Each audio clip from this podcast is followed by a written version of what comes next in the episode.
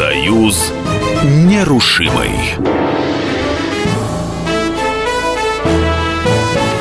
В эфире программа «Союз нерушимый», программа для тех, кто вырос в Советском Союзе, но ничего о нем не знает. В студии Иван Панкин, журналист радио «Комсомольская правда». В этом выпуске расскажу про самую неоднозначную фигуру в советской истории, про Лаврентия Павловича Берия. Думаю, следует начать с уточнения. Фамилия Берия не склоняется. Трибуны на проказу, проникшую в империю, Гляди тяжелым взглядом Лаврентий Павлович Берия, И, нажимая пальцем на самую артерию, Народу улыбается Лаврентий Павлович Берия. Итак, одни называют его менеджером колоссального по размаху карательного аппарата и одним из самых страшных массовых убийц в мировой истории – Другие считают, что Берия – смелый реформатор сталинской системы, выпустивший из ГУЛАГа сотни тысяч людей. Кто же такой Лаврентий Палыч на самом деле? Посмотрим, как он начинал подниматься к власти. Первая ступенька — это ячейка РСДРП, которую он создал в Баку, март 1917 года. Затем он отбыл на фронт. В Первой мировой войне немножко поучаствовал, около полугода техником. Затем вернулся, находился на нелегальном положении, сотрудничал с мусаватистской контрразведкой в Азербайджане. Позже он говорил, что выполнял задания партии и поставлял им дезинформацию. А дальше обычная жизнь советского функционера. В 20-е годы Берия быстро дорос до заместителя начальника ГПУ Грузии, было ему 27 лет. В 1931 он стал первым секретарем ЦК КПБ Грузии. Это уже почти хозяин целой республики. Нормальная карьера в сталинские времена. Он запомнился тем, что довольно-таки сильно перестроил Тбилиси. Видимо, сказалось его незаконченное высшее архитектурное образование и тяга к перестройке, к переделке. На набережной реки Кура было очень много старых домов, он их все уничтожил, вместо них там построили монументальные здания. И, конечно же, Лаврентий Палыч запомнился репрессиями. Бытует мнение, что он уничтожил грузинскую элиту. Но, с другой стороны, очень многие говорят также о том, что уже к концу 30-х годов Грузия была самой зажиточной республикой СССР. Богатое крестьянство, внедрение новых сельскохозяйственных культур, в частности, в Абхазии мандаринов, грузинский чай и многое другое. И, наконец, он стал своеобразным серым кардиналом Кремля. Это произошло в конце 1938 года, когда Берия назначили наркомом НКВД. Хотя первоначально Сталин хотел определить на эту должность легендарного летчика Валерия Чкалова. Возможно, вождю всех народов импонировало то, что Берия был оторван от всех московских кланов и не примыкал ни к одной из группировок, в том числе и к тем, которые остались при Сталине. Это Каганович, Маленков, Молотов. Иберия сразу же проявил себя на посту наркома НКВД, так сказать, наилучшим образом. 1939 год. Первая Бериевская амнистия, о которой мало что известно. Именно тогда он впервые внес элементы законности в карательные органы. По первой Бериевской амнистии на волю вышли около 270 тысяч человек – примерно 140 тысяч подследственных, которые находились в СИЗО, и около 130 тысяч человек были освобождены из лагерей. Плюс к этому у нескольких сотен тысяч человек были смягчены наказания, в основном заменены на ссылку или на более мелкие сроки.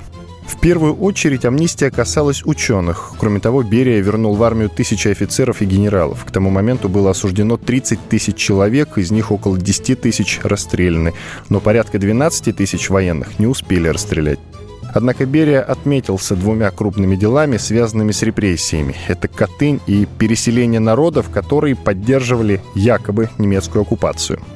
Берия приписывают факт появления большого числа грузинских воров в законе, которые должны были управлять лагерями внутри. Но это скорее не его вина, а историческая реальность. Многие специалисты усугубляют негативную роль Берия в отечественной истории, но он и принес стране немало пользы. В частности, он восстановил внешнюю разведку Советского Союза. Ведь при Ежове советская разведка попросту развалилась. Из 450 иноагентов, как их тогда называли, 250 были репрессированы, остальные 200 в основном были понижены в должностях. Разведки как таковой не существовало. В какой-то момент из Берлина в 1938 году в течение трех месяцев не приходило ни одного донесения. Берия пришлось назначать, как тогда считалось, случайных людей. Первый руководитель советской внешней разведки, Фитин, например, это бывший агроном. Кабулов, который приехал в Берлин резидентом, это бухгалтер, человек, закончивший бухгалтерские курсы. И это в короткий срок перед войной. За два года воссоздать внешнюю разведку – это великое дело. Союз нерушимый. Еще одна заслуга Берия – это атомный проект. И это следствие того, что удалось воссоздать внешнюю разведку. Потому что основные документы были добыты нашими резидентами в Англии и США. Частично, конечно, из Германии в 1945 году. Но за два года до этого, когда было принято решение о создании ядерного оружия, его основу составили английские и американские разработки. И затем уже вклад наших ученых – Курчатова, Ландау, Капицы и других – Конечно, СССР атомную бомбу и так создал бы только лет на 5-7 позже. Бытует мнение о том, что Лаврентий Палыч сгноил в лагерях множество талантливейших людей, но это неверно. Берия был сторонником совершенно иного отношения к ГУЛАГу и к людям. Это было циничное, технократическое, менеджерское решение, что заключенный — это рабочая единица, и к ней надо относиться бережно. Это как экскаватор, машина, лопата. Это нельзя ломать. Этих людей надо использовать. Говорят, что Сколько людей, столько и мнений о любом человеке, а уж о Берия тем более. Вот что думает о Лаврентии Павловиче Никит Петров, доктор философии. Речь о человеке, который совершал по указанию Сталина преступление против советского закона, против который лично повинен заключенными, что отмечено в его деле, так называемой специальной лаборатории X, и индивидуальные похищения и убийства. Ну, а люди, которые его оправдывают, они скорее через Берию пытаются оправдать Сталина. Так считает доктор философии Никит Петров. Однако не стоит забывать, что Берия – сын своего времени. 20-е, 30-е, 50-е годы – это тяжелое, кровавое время. Тем не менее, когда он, Берия, получил реальную власть после смерти Сталина, те самые 112 дней, он повел себя совершенно другим образом, даже по сравнению с соратниками Сталина. Такое ощущение, что он осознал какую-то свою вину. И некоторые аналитики считают, что проживи Берия на год дольше, мы увидели бы совершенно другую страну. И по итогам этих 112 дней Берия можно назвать духовным отцом нынешних системных либералов. А вот мнение о Берия кандидата исторических наук, доцента факультета политологии МГУ Кирилла Андерсона. Я не могу сказать, что Берия белый или черный. А он был бесспорно талантливым организатором, хорошим менеджером. Он предлагал после смерти Сталина реформы, прежде всего, снижение роли партии в управлении страной, э, передача, ну, скажем так, технической элите задач управления страной, борьба с э, всевластием э, партийного аппарата, раз более-менее взвешенная с экономической точки зрения внешней политики. В частности, он считал, что надо Германии дать объединиться, поскольку расходы на содержание ГДР плохо отразятся на экономике Советского Союза. Всегда ли он использовал свои менеджерские способности таланты по назначению на хорошие дела, конечно, нет. И его роль в репрессиях э, совершенно очевидна, она бесспорна. Хотя, в общем-то, ответственность на нем лежит, но не такая большая, как ее изобразили. Было надо списать на кого-то. Списали на Герию. Так считает кандидат исторических наук Кирилл Андерсон.